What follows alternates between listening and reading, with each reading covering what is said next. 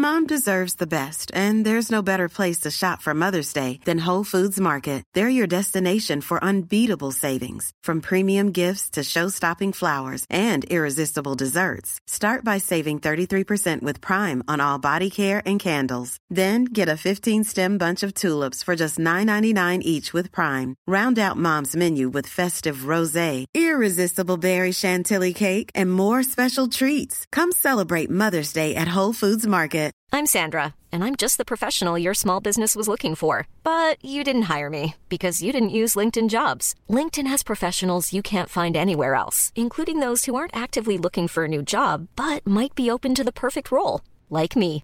In a given month, over 70% of LinkedIn users don't visit other leading job sites. So if you're not looking on LinkedIn, you'll miss out on great candidates like Sandra. Start hiring professionals like a professional. Post your free job on linkedin.com/people slash people today.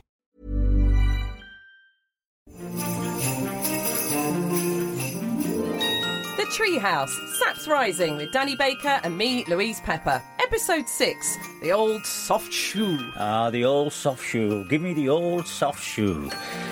It should be Frankie Vaughan's birthday, but it's not. He was very good at that. Very good morning to everybody. And here we go again with another 40 odd minutes of fun for old and young without the slightest hint of vulgarity. No. That's Lou Pepper on the other side of the table. There's much to discuss. We're going to, unusually for us, even six shows in, we've got a backlog of your contacts, emails, and everything else.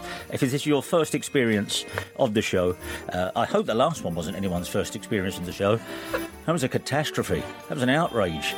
Honestly, um, that, that if anyone heard the last show, we, we've apologised enough. Stop on at us. We, tr- If- we tried and we tried. If we were like other shows where edited out anything that went wrong, it would have been 12 minutes long. I, th- I think uh, the, the, the one uh, sentence that summed up the last show. Now everyone's saying, "Oh, I'm going to listen to that one." Now. uh, the one sentence that summed it up was, "Thank God we're not flying a plane here." uh, I think that pretty much did it. But anyway, that's all behind us now because the uh, quality goes in before the name goes on. Welcome to the treehouse. Uh, there's some business to do before anything else, uh, and, and this is where it's going to take us. It's Nostradamus' birthday. It's Nostradamus' birthday. Okay. Nostradamus. Nostrad. What do you What do you know, Peps, about Uh, Nostradamus? he predicted the future, didn't he? Yeah, well, he did. He did. Uh, by the way, uh, I bought this off of one of those royalty-free websites. Uh, man, you're going to hear a lot of this. I'm not throwing eighteen dollars away. Uh, yes, he did. Hmm. But he did. Uh, uh, uh, oh, right, okay. So we are saying he actually was Well, good he- at it. we waver with Nostradamus. We'll start the show properly in a minute. We've got a David Bowie uh, email you're going to love. David Bowie at the moment is billed under Nostradamus, like Spinal Tap and the Puppet Show. but um, uh, yeah, no, uh, no, Nostradamus did. I mean, the, the, the thing is, in this modern age where you know wonder is always explained, uh, I sometimes think, oh, the old quack. People like to believe it, and it's all in the translation, but it's I- not. When was he? 1503. Okay. But he wrote his quatrains in 1555, of course. Uh, did your mum ever get Old Moore's Almanac? No. I think he was the editor of Old Moore's Almanac. I think he edited that. uh, um, Old Moore's Almanac was huge. Isn't that in Back to the Future? Isn't that the thing that It's he get- kind he of gets thing. some sort of thing, like doesn't he? To, to, to in the Yeah. when he tries to work out the, the baseball scores and things like that. A-? Again, I, I, I, I smile at how shallow we are. We take all of our information. We've gone from Nostradamus, one of the most, you know, revered seers and sages of the entire ages, uh, and we're saying in back to the, yeah, I think that's in I can to bring the most things back to 80s films. Well, anyway, Nostradamus today. In 1555, he was. Uh, uh, sorry. Here we go. Uh, so that, that was my nose, everyone. Uh, uh, he was. Nobody knows his birthday. You can find different places. They think it's today. right. But it doesn't matter when it, we're recording this, but today happens to be Friday the 13th. Yes, it does. And uh, But other places give it. And I always like people who don't know when their birthdays are. There may be someone Mm. My listening- granddad. Your granddad, tell us, tell us about your granddad. My granddad had three birthdays. My mum will correct me on this, but it was something like he thought he was the 6th of December 1908. Then he th- thought he was the 8th of December 1908, and it turns out he was the 6th of December 1906. I love people who don't know And he could have retired two years earlier. That was the real. that was the real problem. I, I just, they just, I just hats off to people who don't know when their birthdays. But anyway, Nostradamus. So, uh, 1908. and we look up, not down. You know, that's all we ever do. Here we are recording the day after the election. We, we look up, not down. Uh, and uh, uh, but Nostradamus really could. Some of his quatrains are too on the nose. And I've looked, and this isn't the uh, interpretation of them, or indeed the translation of them. His and this is, but his prediction of the Second World War is not In 1553. in 1555, he actually did his Oh, quatrain. sorry, right. And he, he put them out in different books. The first one went so well, he thought, oh, I'm going to look into that boiling pot again. More, you know, there was it, was more hits from Nostradamus, further hits from Nostradamus. Now that's what I call Nostradamus. he had them all out. Ten. But this is typical.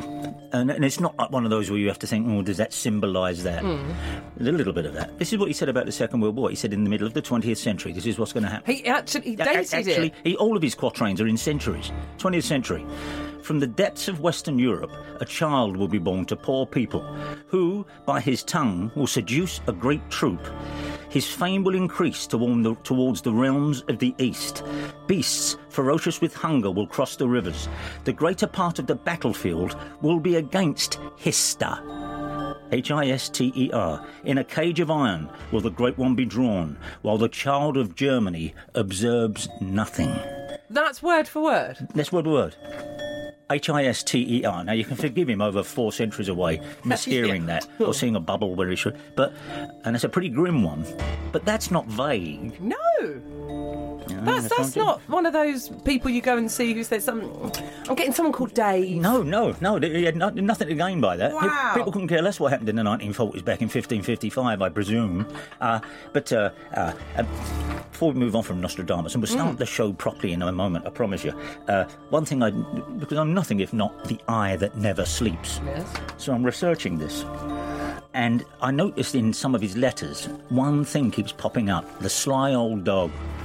They, they call him Liber, you know, no- no- Nostradamus, but it's, it's, it's Liberace r- l- lad here for me. He said in one letter to the king, I've heard the word prophet attached to me. I would not tribute that word to myself. A little later, he wrote to him, I reject the role of prophet. Elsewhere, he wrote, I in no way can uh, to be attributed the title of prophet. And lastly, I am never foolish enough to claim to be a prophet. Oh, throwing the word, I think he done that's a bit too much there, Nostradamus. I'm not a star. I'm just a guy with an act. Yeah, well done, Nostradamus. And so there we are, ladies and gentlemen. There are other uh, ceremonies we may get round to this morning, but it's the tree house, and your subjects. We are every single subject remains Hmm. open. If you're listening to show one, not not show five, all right, but show one. All the subjects remain open, so you're never too late for these. What have we got there, Peps? Uh, so to subjects today, number one, and oh, this has been Rich Pickens, the only autograph you ever got. number two, were you a monitor at school? Yeah, I've got a load on that. If so, of what? You're you're you're, you're running your your, Well, your was- fingernails on your uh, breast there. What's the story? Well, at primary school, you took it in turns to be register monitor and milk monitor, so that's boring. Senior school, librarian. were you? Yes. Did you have a little And- enamel sign with librarian monitor I on it? did They're good. In yellow, which was the Did Whitby you? House colour, and I was head of house. Thank you. Were you? Sixth Well, form. yeah, I- I- That's one off being head girl. Thank you. I uh, uh, I mean, is it the least surprising thing you've ever heard? I, I, I, I was the register monitor for a while. I took the register. Man, did I like taking the register. Oh, you took it? Yeah. Oh, register monitor in our school meant you just took it to Mrs. Sarson at the You know, office I- after I, it was called. I, I, I, I was, I wasn't very shy as a kid, no. uh, and I, I, I could read. Uh, and about the age of eight, Danny, would you like to take the register? Yes, I would. Atkins, Baker. Oh, here. Barnes, Biffin, Burridge, Byart, Hill, Howe. Ho- Shall I continue? I've got. Oh, I didn't. The thing is, I, I ne- never knew there was such power available. I never looked down. I did it while looking at them. I could reel off the 32 kids without looking at them. Oaks. Is Oaks in? I can't see him, but uh, you bang. Oh. Boom. Yeah, that was it. Yes, but we'll get round to those. was just taking it to Mrs. Sarson. And You- I you look horri- you look I am chagrined. Is what that, were is that all the fobbed off with? Is that all the subjects we have? Uh, Uh, no, Pepper? sorry. Uh, three, restaurants with very limited menus. Mm. Number four, things that have been stuck to your head. And number five, surprising things in the middle of nowhere. Uh, th- uh, just one thing I'll give you before the show starts, and it is going to start. Uh, this always freaks me out. This babies' kneecaps aren't attached. Your kneecap is not attached to any part of your body. Do you know your kneecap right now? It's not attached to anything. That makes you feel weird. Your kneecap is just there, floating in some sack. Uh, but uh, you, honestly, your kneecap is not attached to anything, and babies are born without them. They grow them after a year. Isn't that weird? It's a bit like how their head isn't all stuck together either, and that all Oh, that- has that- to. you- the fear of the of the soft spot. It pulses as well, doesn't it? It pulses that sort of thing. So uh, uh, give us something on over there. And here we go now. The show's properly starting, everyone. You may have had enough entertainment, but the show begins right now. Where you go, Peps. This is from John Rogers. Mm-hmm. Here's a tale about getting possibly the only autograph a celeb ever gave. Oh, In the late 80s, my mum used to partake in some extra work over around Norfolk. Lots of TV shows visited the East, and 'Allo 'Allo were camped up, and mum was asked to be a French lady visiting a church. It was a long day of filming, and as she waited to be called to set, mum went round to collect some autographs for me and my brother. We had bothered her intensely the night before. Excuse me, would she mind? It's for my son's big fans and Julie. We got the late great Gordon Kaye, Carmen Silvera, Vicki Michelle, Sue Hodge, Arthur Bostrom. Very good. All happy to squiggle on mum's autograph book, except one person. Excuse me, would you mind? Madam, he looked at her. I do not do autographs. This from Mr. Kenneth Connor. Kenneth Connor wouldn't sign. Oh, oh, that is a shame, says my mum. I- I'm a Connor too, but I do understand. You're a Connor, he said. Yes, born one, said mum. Oh, well, madam, your book, said Mr. Connor, holding out his hands, and he wrote, From one Connor to another, Kenneth Connor. Did he? What a lovely thing to have. Problem is, Mum's surname's Skinner. We've no idea what got into her, but we have a unique item of British comedy memorabilia somewhere in the loft. Well, pe- people who turn down autographs is always worth uh, always worth examining because um, uh, uh, George Harrison. would not- I've got John Lennon's "Spaniard in the Works" signed by George Harrison. Oh. and Lennon and Lennon's done a little doodle as well. Uh, I say I've got it; it's my sister's. She lets me look after it. Uh, but my friend went up to George Harrison at Wembley when uh, I think the Eagles were playing Wembley in 75, 76. and my mate Paul. It, possibly even more than me, was is and remains more besotted by the Beatles, as all civilised people are. George was waiting in the old Wembley Stadium. There was a, a lift that took you up to what passed as the executive lounge, Oh, okay. and he was just standing there with a few other people. And he thought, "I'm going to do this," and he went over to him and said, uh, "George, would you mind signing this? It was the programme, And George said, "Yeah, I would." And, and they stood looking at each other. And my friend, like a salted snail, then had to go. That's, that's so George. That's that's great. Uh, d- Yeah, yeah, I would. And the lift doors open and away went George. now, any you've got of those, please, out there, uh, would you mind signing this, George? Yeah, I would. Here's an inadvertent theft. You didn't mean to nick it. Uh, as I say, I, I, as, as, as even on this day, I'll say, as, a, as an old socialist, I uh, stole a several books from Foyles. Didn't mean to. No. I, d- I didn't mean to. Years ago, Foyles. Come on, statute of limitations. And I had them. Uh, you don't steal They've, books. they've had some years of struggle, and I think we now know where that can be placed. Bless you. They're all right Um, now. I uh, I just had them under my arm, and then uh, a mate of mine ran into me in there and said, "You know, Tony's outside. He's waiting for me." I said, "Tony," and I went out into the street, started talking to Tony, and he convinced me, "Let's go into the Pillars of Hercules and have a half." And I looked down and I had these books, and you ain't going to take them back in there, are you?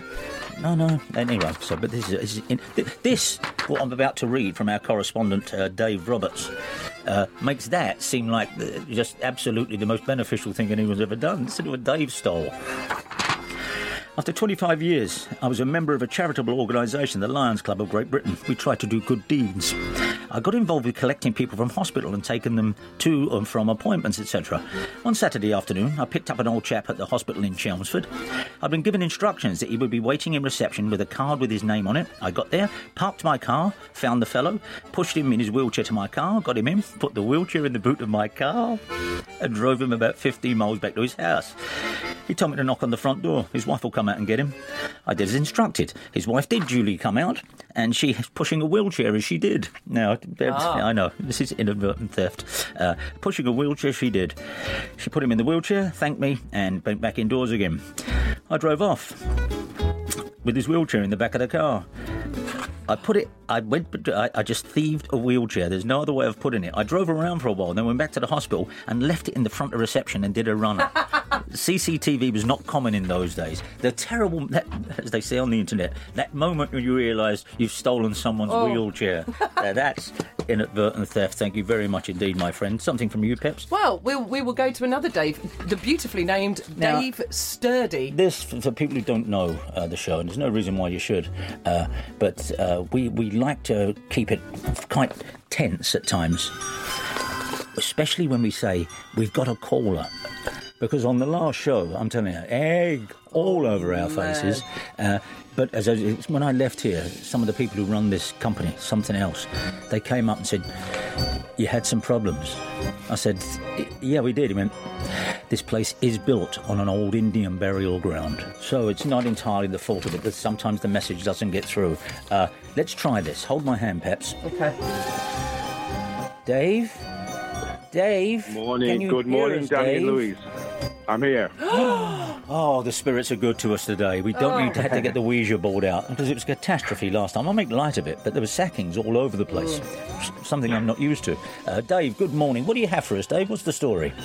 Good, good morning, guys. It's Good great morning to have you back, by the way. Bless you. It's good to Um, have you. What I have is uh, surprising things you see in the middle of nowhere. Surprising things you see in the middle of nowhere. Go on, my friend.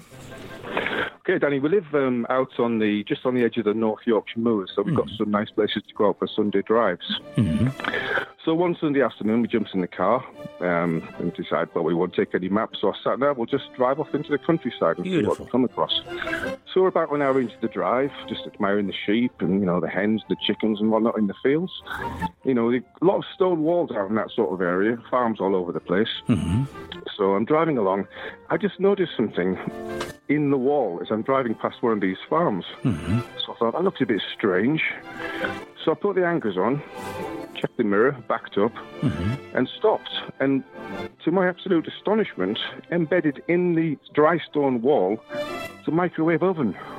Ooh. Oh, Now, you don't. It, I what, did not see that coming. you don't think it was an original component of the wall that someone in the 17th century? I no, no, that I wouldn't make sense. it. That doesn't make any sense. And when you say I it was don't em- think so. when you say it was embedded in the wall, what do you mean? Well, it's like it's built into the wall as, as if it was one of the stones, but a very big Oh. stone. So it's got all the stones surrounding the actual microwave, and it's as, as if it is as if the microwave is part of the wall. Uh, it's, it's just uh, we, we couldn't work out what it was, so we jumped out and took a couple of photographs. I didn't check if it was wired up. Hmm. I was I was I was I was wondering maybe it's there for you you know to warm up an emergency Scotch egg or something like that. Well, but we country, didn't- we didn't country folk, that. country folk, as we know, particularly in your part of the uh, country, they always looking out for each other. And the old postman, particularly in these winter months, cycling Yeah. by, says, "I wonder if old Ben has done what he said he'd do." and he gets a pas- he takes a pasty from his pocket, and he takes a moment and stands by that dry stone wall and has a hot pasty because of the thoughtfulness of country folk. Did, did, did you tr- did you say you tried it to see if it was working? No, we did. We just looked at it and just that was just totally astonishing. We were hungry, so we, we did think of putting our Scotch egg in there, but no, we went off to, to have, have lunch in a, in a nearby uh, pub. We had Sunday lunch, but once we were sitting there talking about it, we wondered maybe because the farm's like a good while, good drive up the track looking at it. Maybe it's there because the um, the postman could maybe put the letters in there. Maybe it's some sort of ingenious Oh, how brilliant! Postage device. Is that just a theory? I don't know. No, it's, it's a beautiful theory, and it's one we're going to investigate further. Because you, you sometimes you see exactly that in dry stone. Oh no, those are actually litter boxes, aren't they? in dry stone walls up that way. Yeah, built Uh, in, but, uh, but yeah. well, bless you, that's a tremendous spot. Or back to my granddad again. It's I've got a big hole. What fills that? That- Uh, microwave. The wife going, no, no, I do you use that every day. Well, it fills the hole. so thank it's you, going. Thank you so much, Dave. That's a beaut. Uh, not only is it practical, it uh, came third in the Turner Prize this year. Uh, the dry stone wall with a microwave half through it. Here's a, a, a tremendous one here, Peps. This is from uh, Richard Monitors. I was an ink monitor at school, responsible for filling those odd holes at the top of the desk. I genuinely uh, got the role as I tended to get more ink on me than in the ink wells. Now, this will sound Dickensian even to you, I think. You, did Yeah, your they- desk have ink? They had inkwells, but we didn't use them. No, as it, the little, So we used to little put China pencil shavings in there and stuff like Yeah, that. yeah, yeah, that's the. Uh, uh, uh, and I, I don't even know if um, they have desks anymore. Uh, no, they tend to have. Um, I think I don't know. Because during my primary school time, we went from flip top desks to what we called tidy trays. How did so you you have- have a little tray that you go Oh. and put in a in a cupboard, and you Oh. just sit at a plain desk, and you have your own little tray with your things, and you go and put it in and out. How on earth did you hold conversations? Because the only way in class you could hold a conversation was to lift up the desk and go, Dave, Dave, Baker, I'm just looking for something, sir. Dave, um, the only way is hiding in a desk. And, and of course, a desk is a, the only other reason for having desks in school is you can get the ruler and go. This is about the level of the show, everyone. Now, here we are on show six. And, and on the last show, we didn't think we'd get here, but we did. And uh, uh, we're looking for advertisers and sponsors. Now, don't think I'm walking around with a begging bowl. Let me put that another way. I'm walking around with a begging bowl. At the moment, uh, we've got a few. Bill's Hovercraft School. That doesn't sound legit, does it? No, I, I, I, Bills- I, I wouldn't say it would affect many people's says here, lives. we would, you know, I won't tell you what they're offering. It's derisory. Uh, Bill's Hovercraft School. Uh, Dan, you'd be surprised how many people yearn to drive a hovercraft. Uh, and we're, and so Bill's, well, th- th- this sort of thing is, is going to sit halfway through the show. If I might, I'm going to uh, play their advert and we'll see what we think. It's up, up, and away when you learn to drive a hovercraft. And at Bill's Hovercraft School, you'll learn on the latest equipment. Trained instructors, many of them licensed by Bill himself, get you in the air with money to spare. Bill's Hovercraft School at 45101 Roscoe Boulevard, corner of the Valley Mall Shopping Plaza, where hovercraft is a way of life. See, I trust that hovercraft is a way of life. I, I, I trust that. Uh, but the bit that gets me there is uh, our trained instructors, many of them licensed by Bill himself. Yeah. I don't know. It sounds like something my old man would have come up with. Uh, but we'll let you know how it goes. This whole sponsorship and advertising thing. So New Zealand was discovered today, by the way. Was it? On the 13th of December. Now, I'd, I'd say the people, the, the Maoris may the have something to people. say about that. I always say when uh, that's how it was described in the thing. New Zealand discovered today in 1642. It's like if we leave here and I discover that Cadillac across the street. Oh, look, we found a Cadillac. Perhaps in you get. Uh, but it was discovered today, and it's always worth noticing that nobody talks about Old Zealand. New Zealand, yes. Old Zealand, no. You know Just plain Zealand. Zealand. Well, it is Zealand, which of course is in. Uh, uh, I say, of course. What does it sound like it is? Nordic, sort of. It's Holland, in fact. Oh, okay. Zeeland, which is Sealand, and uh, so it is named after. So there is, yes, as you quite right to say, they went a long way, didn't they? They did, yes, they did. Uh, and as you say, the indigenous Maoris probably said which they hadn't hadn't bothered. But that is so it's New Zealand Day, everybody. Uh, something over Well, there, perhaps. we'll stay in Australasia. Well, they're part of that, aren't they? Yeah. Oh, yeah. Because Chris in Sydney, I, I gave it the, the, the uh, in our shambolic fifth episode. I said, "Here's an email from Chris in Sydney," and then didn't read it out. So Chris is sitting there going, "Come on!" I sent it in November, and particularly as many years and iterations ago, you asked for stories on the subject of smallest audiences. Oh, okay. Yeah. While at university in London in 1982, my best mate Andy took a casual approach to attending lectures and on his self elected days off went to the movies.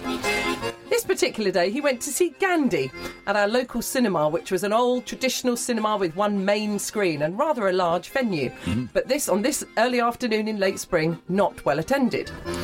In these days, pre mobile phones, everyone travelled with something to read. And there Andy sat 20 minutes earlier with the choice of 500 seats in the house. Wow. Selecting a prime middle seat in the stalls, he settled in and eyes down, engrossed in his reading. He didn't notice that nobody else was arriving. As the lights went down, he realised he was the only person in the entire audience and the film was being put on just for him. He felt a bit guilty that the entire staff had gone to such trouble just for him. Now, as you know, Gandhi is a bit long, over three hmm. hours, and in those days they put in an interval. So halfway through, the house lights came back up. At that point, in the deafening silence of an empty movie theatre, a very embarrassed young lady came in with a tray loaded with ice creams, Oh. drinks, ice lollies, chocolate bars, the interval snacks for a hundred people. Albatross. She looked around, looked hopefully on the lone figure of my mate Andy, and she motioned towards her groaning tray. Andy shook his head, and dejectedly she trudged out. Oh, now you'd have to buy something. Come on, Andy. One, Andy or Gandy, by the way. Andy's, Ga- Andy's Gandy story. Oh, no, that's done me. Uh, no matter what levels of humour, and there are several on the show, you can say Andy's Gandy story. You Andy's Gandy story. give him, uh, give him a, a, an honorary sap. Oh, oh, so No, I'm revoking it because, Because he it's- didn't buy something from the. Uh, Okay. When you go to the Oh, theatre, I mean, so close. do you go to the theatre? yes. Yeah, I go to the theatre. You know, what's the way? Just I was I was ranting only the other week that I went to an all-star production at which none of the stars appeared. did they? Oh. Oh, oh, furious of Twitter I was. Uh, but uh, I didn't see that. But you're Oh. quite right. Um, when you sit there and they say, owing to the indisposition of Andy from Gandy this afternoon, his uh, uh, Beryl the Peril will be. No, that moment. I've been to a few productions like that. I saw Jesus Christ Superstar when it came out about thirty odd times. How about you this? You did actually. Yeah, you've That- said this before, and I I, I feel it's very unlike I'm you. going, I'm going to tell you something now from the uh, one of the great bits of gossip I ever got in the green room. This would be exactly a year ago. Uh, uh, and, and I'm not in. But, uh, uh, my good friend Jimmy Carr, he is a, a very good friend of ours. He holds the. I don't want curl your lip like that out there, but Jimmy Carr holds the biggest showbiz parties you can imagine. They're more And like salons, aren't they? they are like salons. How is the most connected person in showbiz? I hope I'm not embarrassing Jimmy here, but he has a couple of things every month, and for ages he used to say because he has them on Monday nights or whenever. And when you get there, and I didn't go for ages, and he finally went and said, "I'm not going to ask you anymore." He said, "I'm only asking you to come over here." You know, he said, "It's a really nice night, Monday night. You know, there's a game on usually." Anyway, I said, "Come on, we'll go." Uh, and uh, I took my daughter because when he said, "Oh, I'm going to Monday night right over," and you have to get the tube from where I am over. Anyway, but I turned up, and it was it, plainly it was well heeled when you walk in, and there, uh, you know, uh, I mean, one of his parties. Um, uh, Who's the uh, brief history of the universe? Oh, Stephen Hawking, yes, Stephen you Hawking. said, Stephen yes. Hawking's there. You know, you got your Hugh You Grant, Elton John. really. Mm. You get, and, and it, but, but it's extremely well done. Uh, but anyway, he, he, he had this one, and Andrew Lloyd Webber's there. Now people say, oh, you know, but so I talk to, I start talk, I talk to anyone. Of course I do. Uh, I suppose Andrew's on a podcast now saying, and I went in and Danny Baker was in there. there's, there's a chance.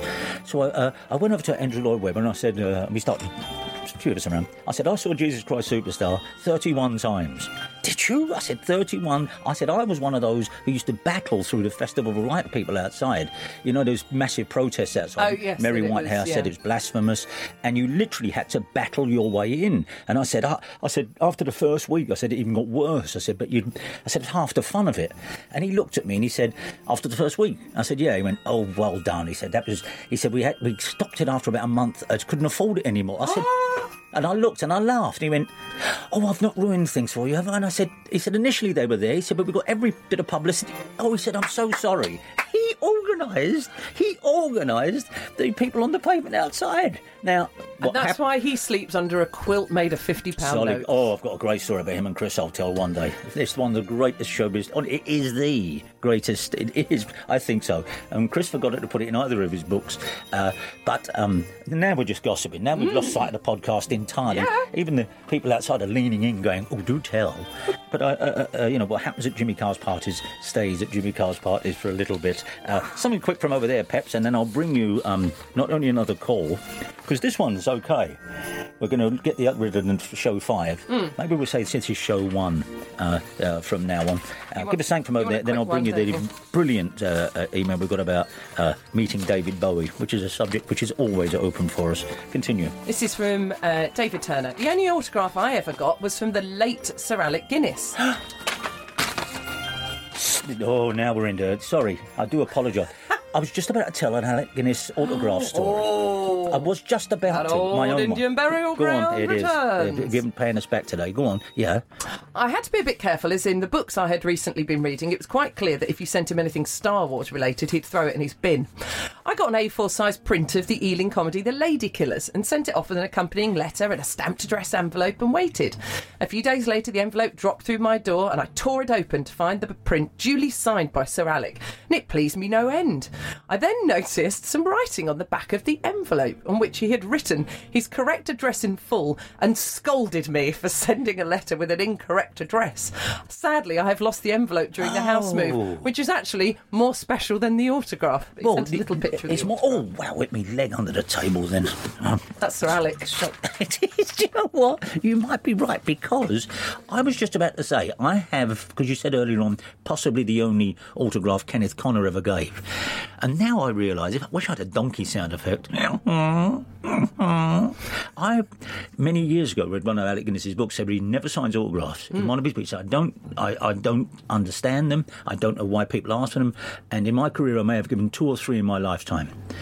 Well, about a month later, I was telling someone who, uh, who was connected. They said, "I can get you Alec Guinness's autograph because, like all civilised people, I, Yes. I said, "You can't." I got you Alec. I paid through the nose for it. Oh. Through the great false nose he wears in Oliver Twist. I paid through the nose for it, and now I hear that it. Oh, David's taunting you. He sent you a picture. Then it's like in the Likely Lads when he's he's convinced he's got uh, Sherpa Tenzing's autograph. He said, even at primary school, you used to uh, cheat me out of money. You made me pay a pound for Sherpa Tenzing's autograph, and it was a forgery. He says, how do you know it's a forgery? He said, because it said, cheers, Terry, Sherpa Tenzing. uh, I'll tell you one, one more thing uh, uh, about autographs. No, I won't. No, I won't. I've got to do this David Bowie thing. yes, please. Oh, this is good. This this is really good. This is a great one. This is from uh, Kevin in, in Essex. Uh, I was the monitor for reading the cards at the school nativity play at Kennington Junior School in South East Southwest Essex. My qualification for the role is that I could read my class teacher, Mrs. Fentiman, affectionately known as Fagash Lil to all the parents, on account she was never seen without a roll up, uh, because she thought I was reasonably responsible for wearing a tie on an elastic on the big day. I've got no funny stories of uh, burning the cards or having them eaten by a dog, so her faith was well placed. All I remember from my time as narrator on the nativity play is Christine Marr proudly saying, Behold! Behold! Behold! That was her thing. There Really was there an H in the middle. And one of the three wise men waving furiously at his mum throughout the di- entire duration of the nativity. That's a- I hated being narrator. Did you? you? never got a costume. You wore your own clothes. I- I- and I- I, I, I mean, what a surprise! I was the narrator, I- but I used to love it. Uh, never I- got to be an angel. Never got. I was never going to be Mary. I, I knew my limits, but you know, not even you know, I was the um, carouser in the inn or anything. I was the uh, narrator, not narrator. Well, I was, had been narrator. I, I could narrate, do quick change, and get back on again. I could be Joseph and narrator. Very, you, know, apart from the beard, I pulled it off entirely. But uh, uh, I was the Mad Hatter in Alice in Wonderland, which we did as a nativity one year. Hugest prop you ever saw in your life. I had the big top hat on. Oh, I- nice. I had the big top hat on, uh, which meant as I went out there, if you've got the biggest prop in the show, then you're doing okay. And I got the biggest laugh. I Ladies and gentlemen, a future. from that moment, It really was. I um, uh, had a teacup which had a perforated. Uh, Miss Mackenzie had perforated a part of it. So during the court scene, I had to say the line, "Oh dear, I'm so nervous. I've bitten the piece out of my teacup instead of the bread and butter." You never heard rolls of laughter like it. They were going amongst the kids, giving out oxygen. Funniest thing they'd ever heard. And I thought, "Hi diddly dee, I'll have some of this racket." Uh, what you doing over there, Peps? and we've got another caller. Oh, have we? We have Mike. Or do we? Again, or do we? Uh, Mike? Yes, I'm here. Yes, we're back. We're back in the in the in the realm of the dead. Uh, uh, oh, here's the old Mike. You've spoiled it now. teasing us. We- we- we- Part of our ramshackle appeal is the uh, failure of callers to appear. But Mike uh, j- would I'm sorry I've let you down. Well, well, so Mike, you- you- you- I'm glad you weren't on the stage when I did my teacup gag. You'd have kind of up, you'd have upstaged me in the background. Uh, welcome, Mike. Thank you very much for being with us, my friend. Uh, what do you have for us? Okay, so uh, on your um, podcast number one, I think it was, I think you call it the trailer, um, I was sitting on a beach in Mexico listening to you. Oh. And you, you, you talked about a guy who heard you call out his name, um, but of course it wasn't him, it was a different person altogether. And, I, and I've got a similar story that happened to me too. Go on, my friend. So I was working for a big IT, American IT company um, in the late 90s, early 2000s, and I was in Dallas uh, several times a year for meetings and things like that. And um, so I, one morning I had been out for my anti-jet lag jog, come back in, had a bit of a shower, and was ironing my shirt for the day for the office. And the television was on, um, independent news station on the background. And as I was ironing my shirt, I heard this um, American trailer voice shouting out. Michael Scofield has been imprisoned and wants to break out. Prison Break. New show coming soon. And it's my name. You, you, you, so you hear your own name saying that you've broken out of prison, and, and Apparently, uh, yeah. uh, you've broke out of prison, and your whole new series is coming soon. And you, you sure this isn't ego here? You literally heard your name, did you? I, absolutely, yeah. Right. Okay. So you're, you're Michael Schofield, and how did you react to this? Well, yeah, I was pretty surprised, and uh, several stories.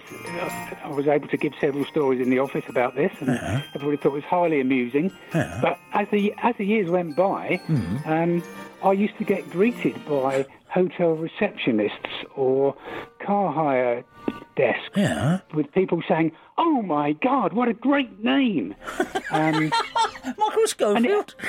yes, indeed. And if I was in if I was in a restaurant, um, then you know I would get you know, shown to a table, and the, and the restaurant manager would come over and ask me if everything had been fine. Whereas no one else got this kind of, of treatment. All on the back of this series. So, this, this, Prison Break. It is quite a big series, but, but I, but just for having yeah. the same name as a character. they is a they figured you were the guy from the Prison Break series.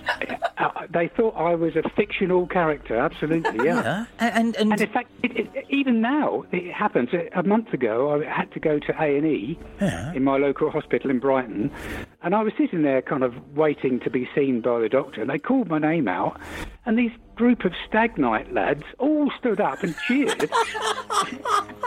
and I had to kind of walk past them and look at my feet, hoping that they would all go away very soon. I must say that after all these years, I've never watched the programme. I was going to say it's it's a, it's a, it's a, it's a low. Is it a low wattage? It's not. It's like No, a, what no, they used to it, call it was quite for a while. Prison Break. It's not It had strictly, is it, if, series. if you will? It's not. Uh, Well, I, I'm a celebrity.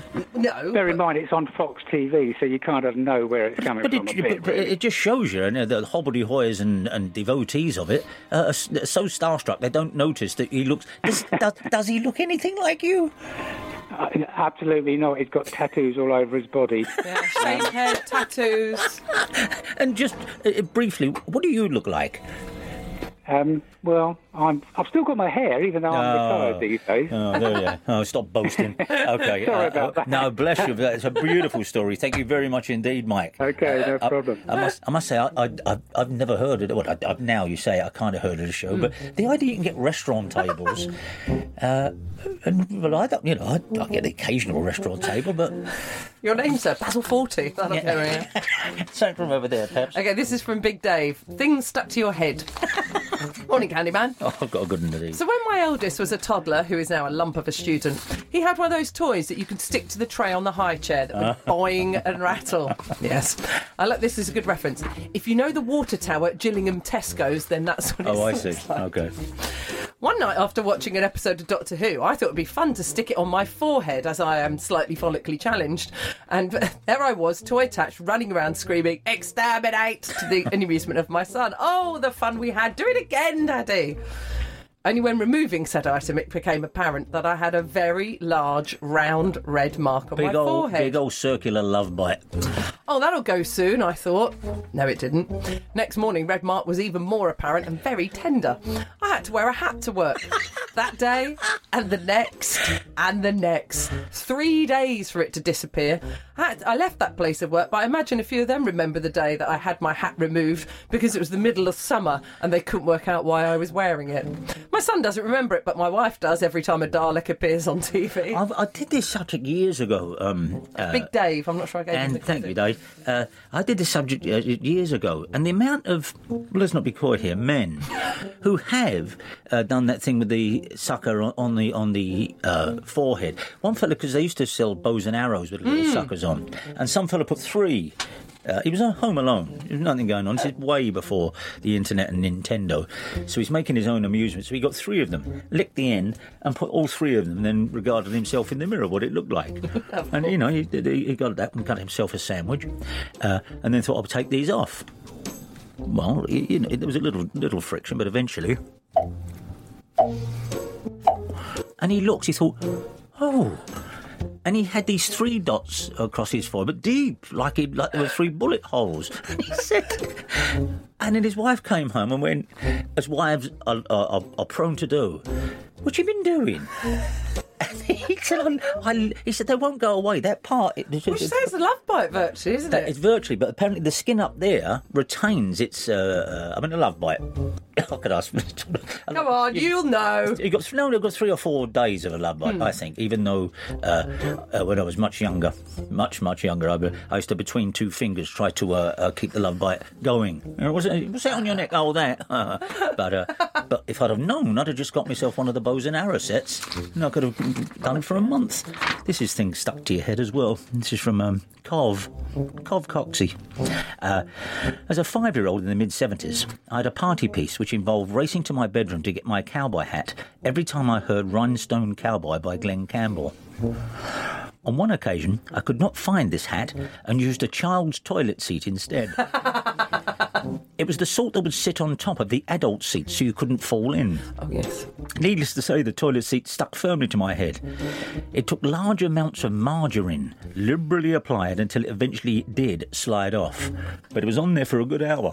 I- and uh, if I saw that in a sitcom, I wouldn't buy it. That you actually do get a toilet seat stuck to your head. Sponsor time? Okay, sorry. Sponsor time again. Oh, okay. one second. It's up, up, and away when you learn to drive a hovercraft. And at Bill's Hovercraft School, you'll learn on the latest equipment. Trained instructors, many of them licensed by Bill himself, get you in the air with money to spare. Bill's Hovercraft School at 45101 Roscoe Boulevard, corner of the Valley Mall Shopping Plaza, where hovercraft is a way of life. Thank you very much indeed. Maybe maybe these people are uh, the way forward. I don't know. See how it goes from here. Uh, something from over there, Peps. Uh, this is from Rob, who's uh, kind of making up his own topic. Just before you do, sorry, Peps. Just before you do, before we leave the idea that the skin on your forehead can give you a love bite for two months. Um, uh, only one in ten thousand people, I think it is, get goosebumps on their face. Now, when you get you get it, I mean, you know, ooh, you we get you get the whole or Mm. chicken skin, as they say in America. You get that kind of thing all over you. But some people, their face does it as well. Now, that's a horrible. I don't think thing. I was aware that I didn't, if you know what I mean. No, I know what you mean. Now I think about Now it, you I think think, about- no, I don't think I do. But if you think of something chilling, well, go back and listen to episode five, and you get these, you get the goosebumps, but you never get them on the face. But one in ten thousand people do. Uh, uh, they get the, the whole face will, which is, sounds horrible. I think if you was a bloke with a beard, they would suddenly stand. They'd all stand on end.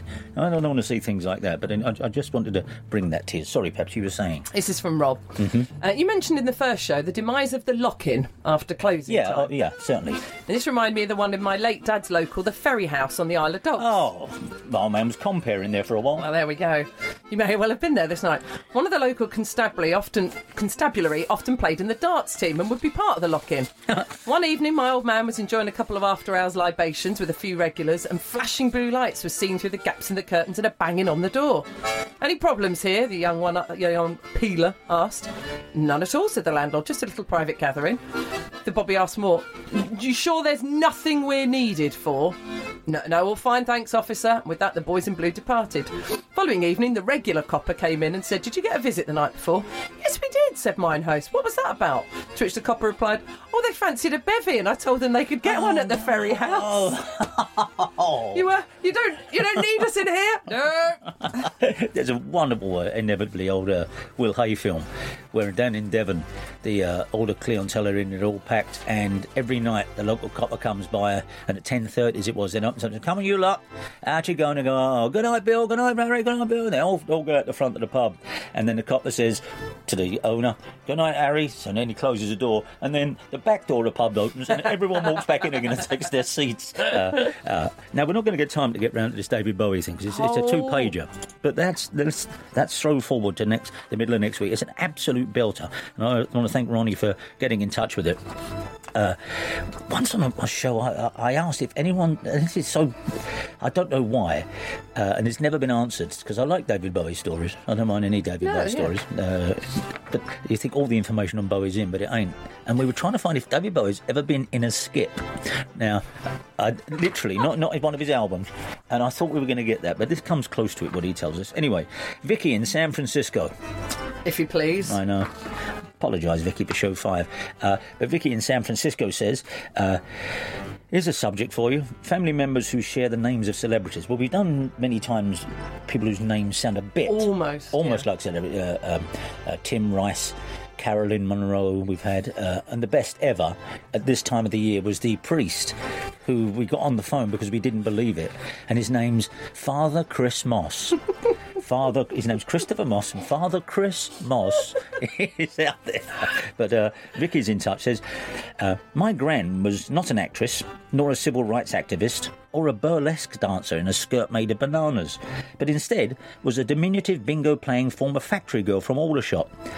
Her name was Josephine Baker. Oh. Isn't that lovely? But not only that." My granddad was not, a, was not a suavely lecherous cad and a posh fellow, but a World War II veteran who could be found either on his allotment or at the bookies. But his name was Leslie Phillips. Oh, what a pairing! Two of them. The pair of them. And Leslie Phillips, I believe, married Josephine Baker. Now that that that that's a beautiful one. I'm going to give Vicky in San Francisco uh, in San Francisco an honorary saptum. Right. Thank you very much indeed, Vicky. Phil takes that We'll try and do one or two per show to see how that works out. And I think we're virtually at. Shall we finish? Something quick from Seeing as you mentioned allotment, and it's Keithy Baby. Yeah. Oh, hello, Keithy. Keithy baby. baby. baby. As a keen veg grower, I love nothing more than pottering around on my allotment. Good for him.